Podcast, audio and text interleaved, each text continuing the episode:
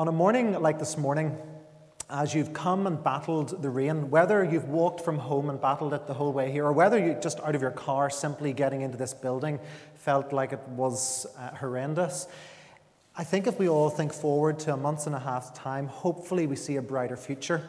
Hopefully, winter will be giving way to spring. And if you head out into the countryside around springtime, middle of March, the end of March, you'll know there's life. You'll know there's life in the country because along the side of the road you'll see daffodils blooming and you'll see lambs skipping in the field. It all looks very idyllic. It just looks like the picture perfect moment of what spring should be like. And over the years, our thinking of spring and how we view sheep and lambs has actually clouded what Jesus meant when he spoke in this passage in John 10. Being a shepherd is not an easy life today. One of my uncles is a sheep farmer, and as children, we would have spent summers up on the farm. It's a busy life, it's a dirty life. It's a life that around December you wait for the lambing season to come, and lambs can come at any time. Whether that be three o'clock in the morning, midday, or whenever, you have to be ready to go out and to care for your lambs. And it's sometimes those lambs that just don't do so well, well, they take a little bit of extra care.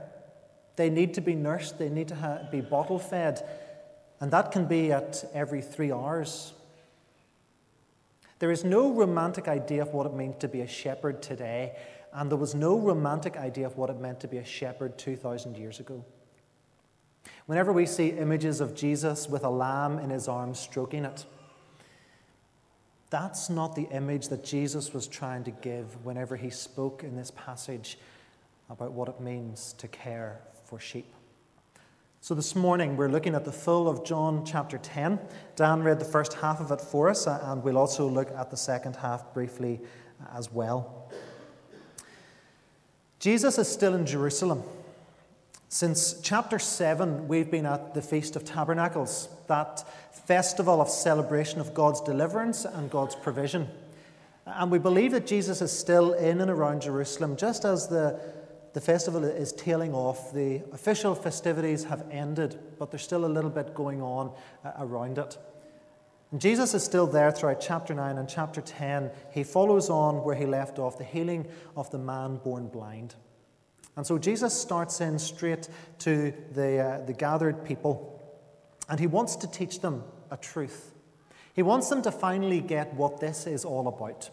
And so he gives this story of what it means, what his whole life means, what it means for him to be in the world, to be, as it were, a shepherd with his sheep.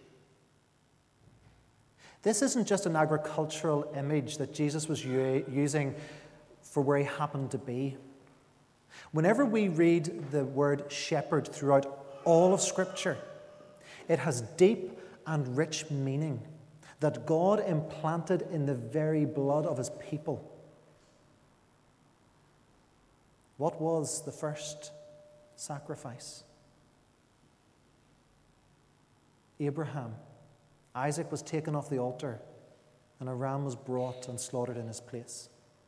When the prophets spoke of the Messiah who would come, how was he described? As the shepherd. This is not some illustration that just happened to fit with this moment.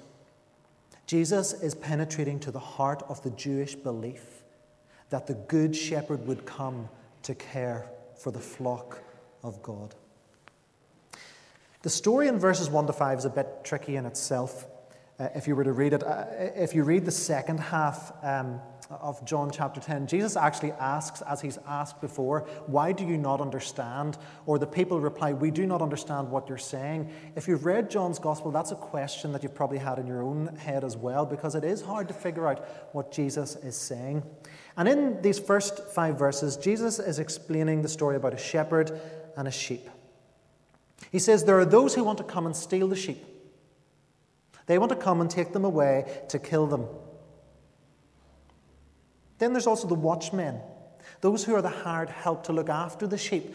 Well, the first sign of trouble comes there, they run, they flee. Then Jesus says, There is the true shepherd, the one who comes, and the one who is willing to give his life for his sheep. And in the second, or, or this, uh, after this, from verses 6 through to about uh, 21, Jesus explains this. He breaks it up and says, Here's what each of these groups of people mean. So let's start, first of all, with John chapter 10, verses 7 to 10. Jesus says, I am the gate for the sheep. In biblical Palestine, animals were currency. There was some monetary coinage, but animals were currency. Your wealth was measured by your flocks and your herds. They were a priceless and precious commodity.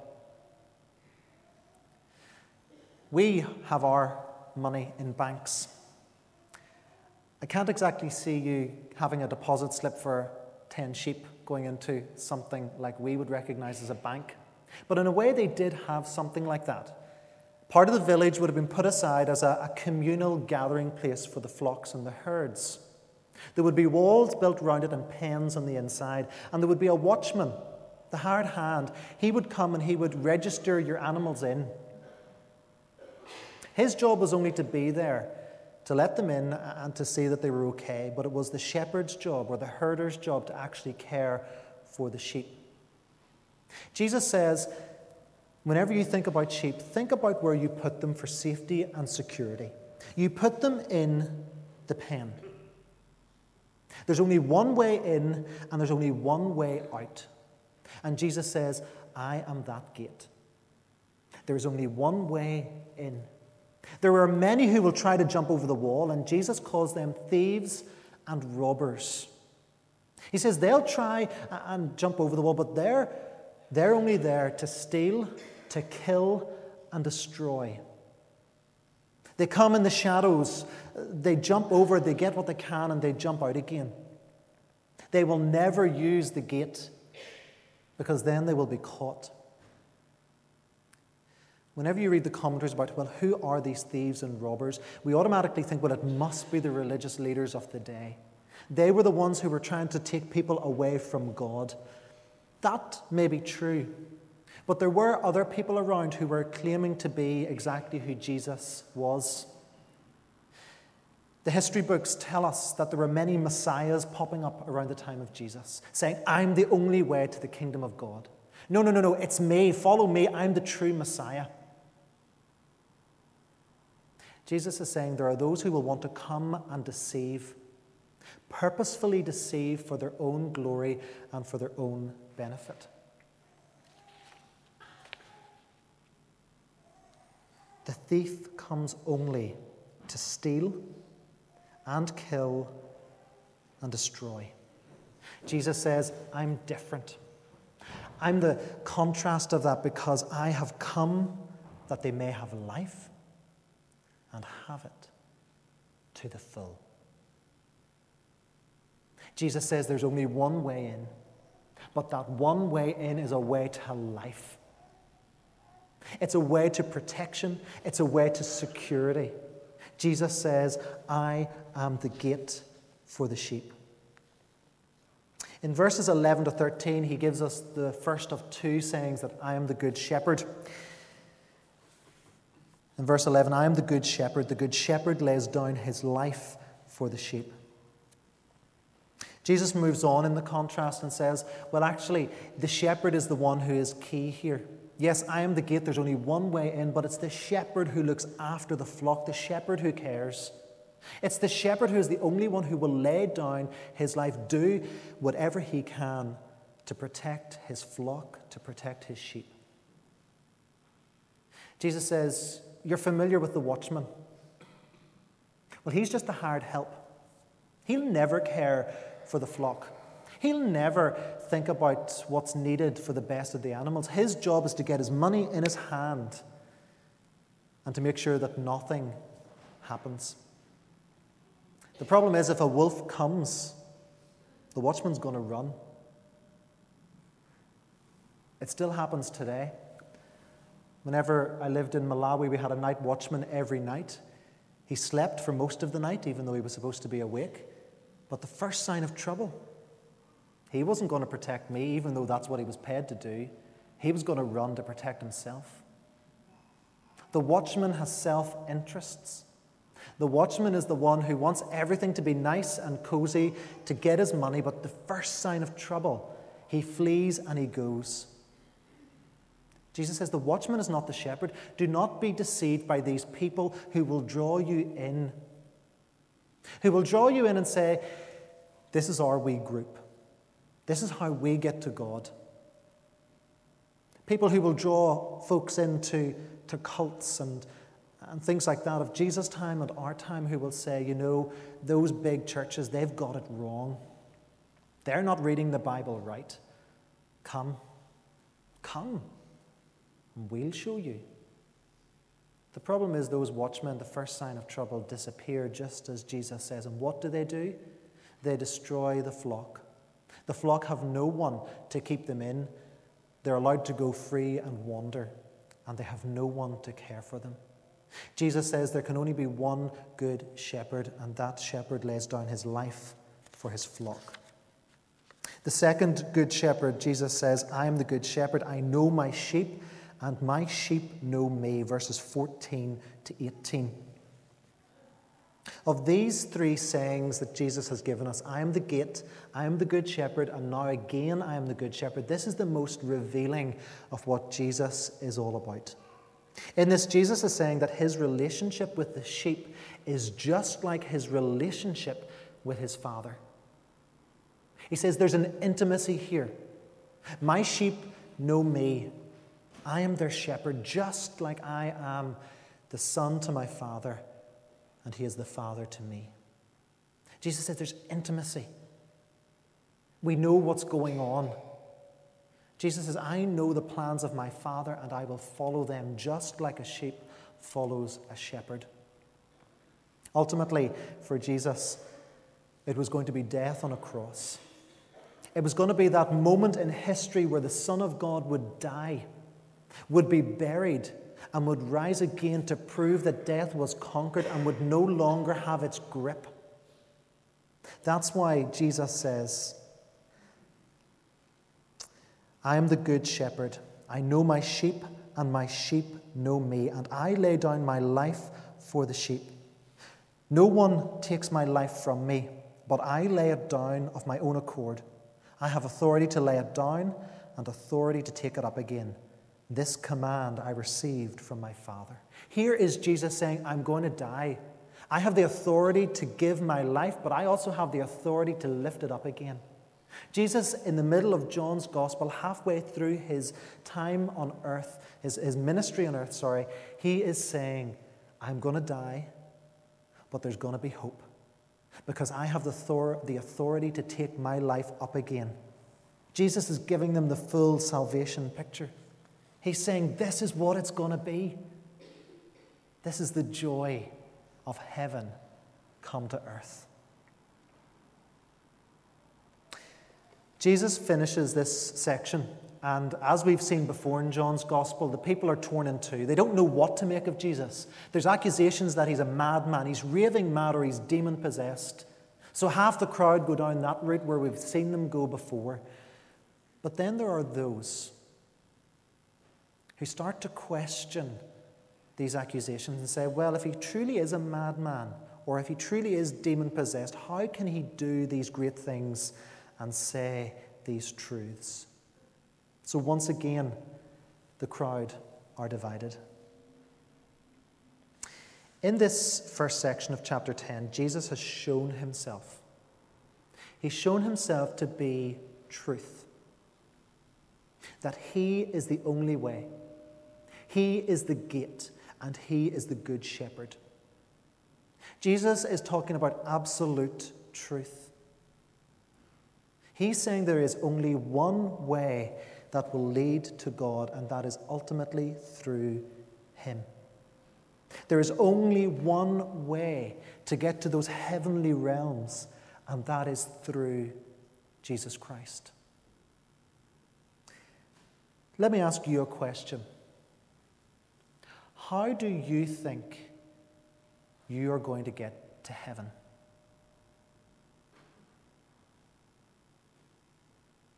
How do you think you're going to get there? Heaven is the ultimate goal of our salvation. Heaven is the place where God dwells and envelops. It's the place where He will bring the nations to Himself to worship in honesty and in truth. But how are you going to get there? Jesus says there is only one way, and that is the way of truth, that is through Him. He uses the shepherd and the sheep image because this is where the heart of the Jewish people are, in this image of the shepherd who will come to, to take them and to, to guard them. But it's clear that as a shepherd tries to look after sheep, they naturally will wander unless they're kept very tight, close to the shepherd. And that's our natural ilk. We want to go our own way. We think we know better than God. I think I know better than God. And so I'll do things my way because it pleases me rather than it being about truth. I've spent, spent many a summer afternoon and evening looking for sheep. You count them in, and there's one or two missing, and so everyone is dispatched out into the fields to see where this one sheep is. I have to say, all too often, the sheep was found in difficulty, it was found hurt, and it was found in a way that it could never have made its way back home.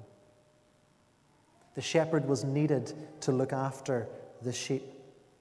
When a sheep goes its own way, it gets lost and it ends up in trouble. Jesus uses this image to show the people then, as he shows us now, there is only one way to the kingdom of God. It's not by our natural ilk of going our own way, but rather coming to him, allowing him to be a shepherd to us.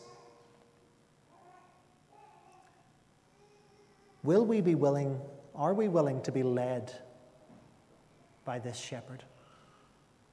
Are we willing to have Jesus lead us through this life?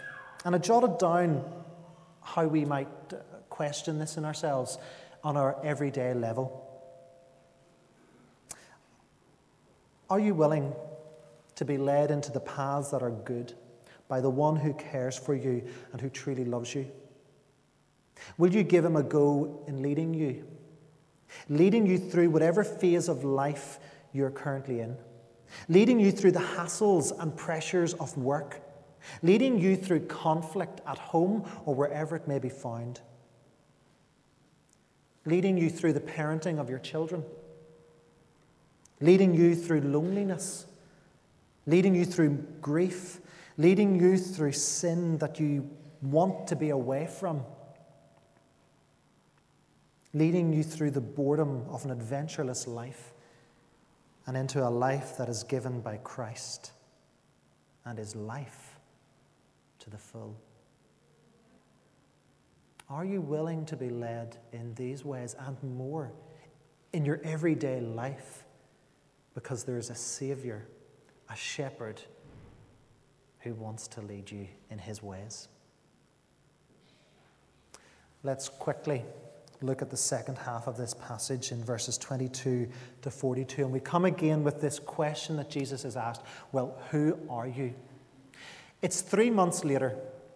We read of a new feast or a new festival. It's the Feast of Dedication at Jerusalem. This was a, a feast that is not traditionally in Jewish history, going back into the Old Testament. This was quite a, a new feast in the time of Jesus. It was established in 164 BC. Syria had taken over the kingdom, and in 167 BC, the uh, Syrian emperor wanted to make worship all the same, so he brought the god Zeus into the temple in Jerusalem. Of course, to the Jews, this was horrific, uh, and they couldn't get over this. Uh, and Judas Maccabeus was the one who would lead the revolt, get rid of the Syrians, and eight days in December, in 164 BC was a time when the temple was reconsecrated. Judas Maccabeus was a revolutionary. He was the one who was seen as the potential Messiah who would actually lead the people from their yoke of slavery to whoever their, their uh, overlords would have been. But of course, he wasn't because Jesus is the one who is the Messiah. So, this feast is all about revolt. This feast is all about kicking against uh, those who are over you. So, there's a very high level of nationalism. And this wasn't a feast that was just in Jerusalem, it wasn't a pilgrimage, but this was a feast that could be had anywhere in Palestine. This is important for the simple reason the mindset of the people they're highly nationalistic at this time in the year, and they are looking for a Messiah who will liberate them from what they perceive as their yoke with the Roman Empire. Of course, the Messiah that's promised, the Good Shepherd that's promised in Isaiah, is one who will bring spiritual liberation. So Jesus is at this feast, and the people come and ask him, How long will you keep us in suspense?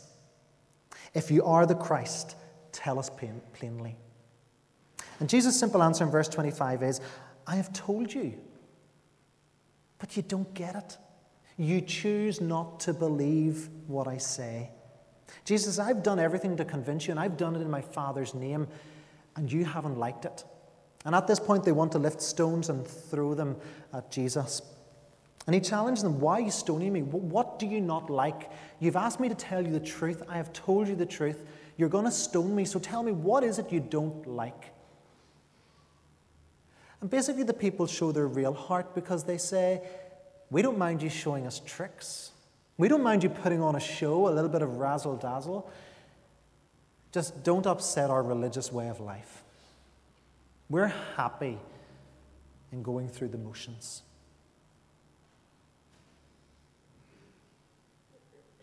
Jesus has told them on a number of occasions, not just three months prior to this, but at other times that he has come to give life and he's going to give it to the full. Jesus' answer to them is to go back to the sheep image. In verses 27 to 30, he says, My sheep listen to my voice. I know them and they follow me. I give them eternal life and they shall never perish. No one can snatch them out of my hand. My Father who has given them to me is greater than all no one can snatch them out of my Father's hand. I and the, and the Father are one. Jesus says the sheep, his flock, his people, there are three unique things about them. First, they are a called group. The sheep know the voice of the shepherd, and so they follow him. Secondly, they are a gifted group. They are a group that have eternal life. This is their gift, this is their inheritance, this is what awaits them.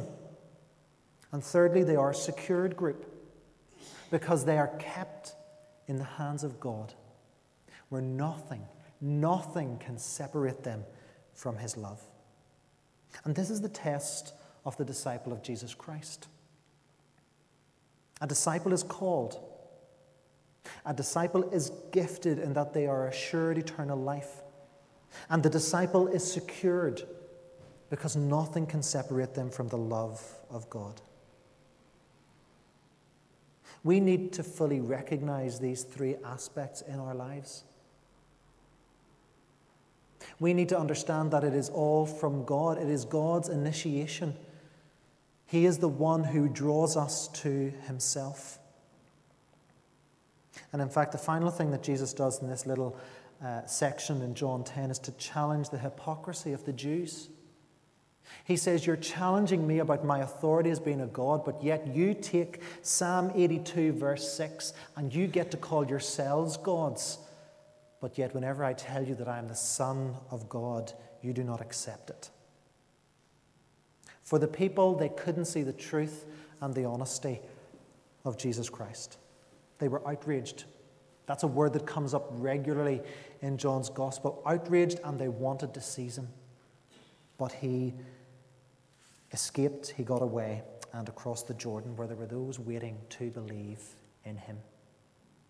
So, how do we finish this? How do we wrap this up for this morning in thinking about the two parts of John's, uh, John chapter 10? It seems to me that all of chapter 10 of John's Gospel is about truth. What are we willing to accept as the truth claims of Jesus Christ? John's job is to introduce us to the real Jesus. So, what are the truth claims in this chapter that we're going to accept? In verse 27, Jesus says, My sheep listen to my voice. I know them, and they follow me. For Jesus, there's an expectation about what his disciples will do. There's an expectation that those who claim that they love and follow Jesus Christ, something will happen. It's not a moment of conversion and then that's it. You're sorted. Jesus says, No, my sheep will follow me. There are two ways in which I believe this passage tells us we need to do this. First of all, we are to share the good news just as Jesus did. Everywhere that Jesus went, he told the truth of the gospel. There was no getting away from it. Jesus didn't uh, give it over to someone else as their sole responsibility. Jesus taught us that it is everyone's responsibility to share the truth of the gospel. In fact, he tells us that there are those out, outside uh, the flock at that time that he was going to reach and bring in so that it would be one flock. That, of course, being the Gentiles, the inheritance that we know.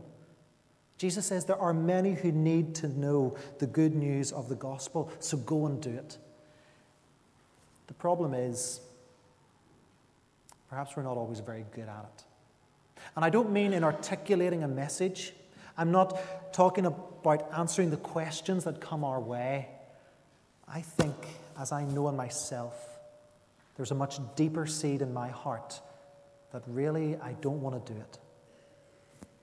And for me, as I want you to think about this as well, it all comes with how I view heaven. If heaven is going to be the ultimate place of our salvation, the ultimate place where we are going to, there is one direction in the Christian life, and it is straight to heaven. What is your view of heaven? If you want to get there, what do you think it's going to be like when you do arrive? There was a survey done about five years ago about people's perceptions of heaven. And their simple answer was actually look around you. That's how I think of heaven.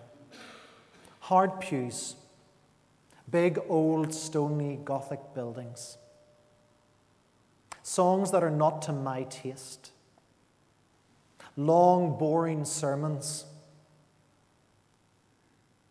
not too many smiles on faces. That's how people said they viewed heaven. And if that's how we view heaven, then why would we ever want to go? The truth is, we as church, Church Universal, don't do a very good job in giving you a foretaste of heaven. We don't. Heaven is supposed to be a place filled with joy, with happiness, with laughter, where we are unified as the people of God. That's a small image of heaven. No hard pews, no boredom no looking at watches and clocks to make sure that we're getting within our time slot. Heaven. What is your view of heaven? Because your view of heaven will stir in your heart a passion for the person beside you to be in heaven, and the person this side of you to be in heaven, and the person in front of you and behind you. This is Christ's uh, direction in this passage. We are to share the good news because we must be excited about our destination. Because if we're not, well, then why would we ever want anyone to come with us? Are you excited about heaven?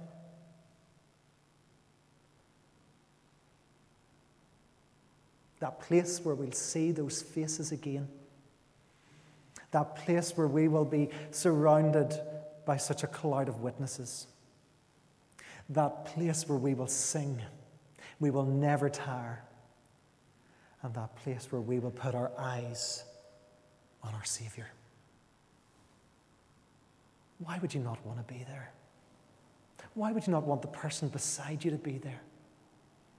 Jesus says we are to share the good news because the good news takes us in one direction, and that is to be in His presence. The second thing Jesus says is that we are to look to Him for our salvation uh, and not to ourselves. The simple fact throughout Scripture is that we won't ever get ourselves to heaven. No amount of good, no amount of popularity, money, thinking, influence, or kindness will ever get us through the gates of heaven. Jesus makes that very clear time and time again. He says the only way is to come through the gate, and He is the gatekeeper. Jesus says, I am the way, the truth, and the life. No one comes to the Father but through me. But what does that mean for us here and now? How do, how do we keep ourselves in check? How do we make sure that we are following His way rather than going off on what we think is the best way for us to get to heaven? Believe it or not, the answer is the same to the answer to the first question. Look around you. God has given the gift of the church. He's given the person sitting to your right and to your left, to the person in front of you and the person behind you, to be His host of people here on this earth, so that together we'll go through this journey. Church is not about, uh, this community of Christ is not about revolutionaries and mavericks. We do this together. This is the ideal for God's people. We come, we are equal in the sight of God, and we worship Him. We are to look to Jesus for our salvation and not ourselves. Church is the place for God's people to come together as equals under His leading because He is the Good Shepherd. The shepherd is waiting. He is the one who will see you through whatever you're going through in life right now, whatever the future will hold, because in this passage we are assured that He will keep us for that most joyous of days when we will be with Him in His presence in heaven. And I think that's going to be something absolutely amazing. Let's pray. Our Father God, we thank you that you give us this image. Forgive us when we miss it, forgive us when we get it wrong. But thank you that you are gracious in your love and in your care. And so we look to you. We look to you to take us through this life so that we will know the fullness of life as you give it to us. Help us and give us the grace that we may know you more and more. In Jesus' name.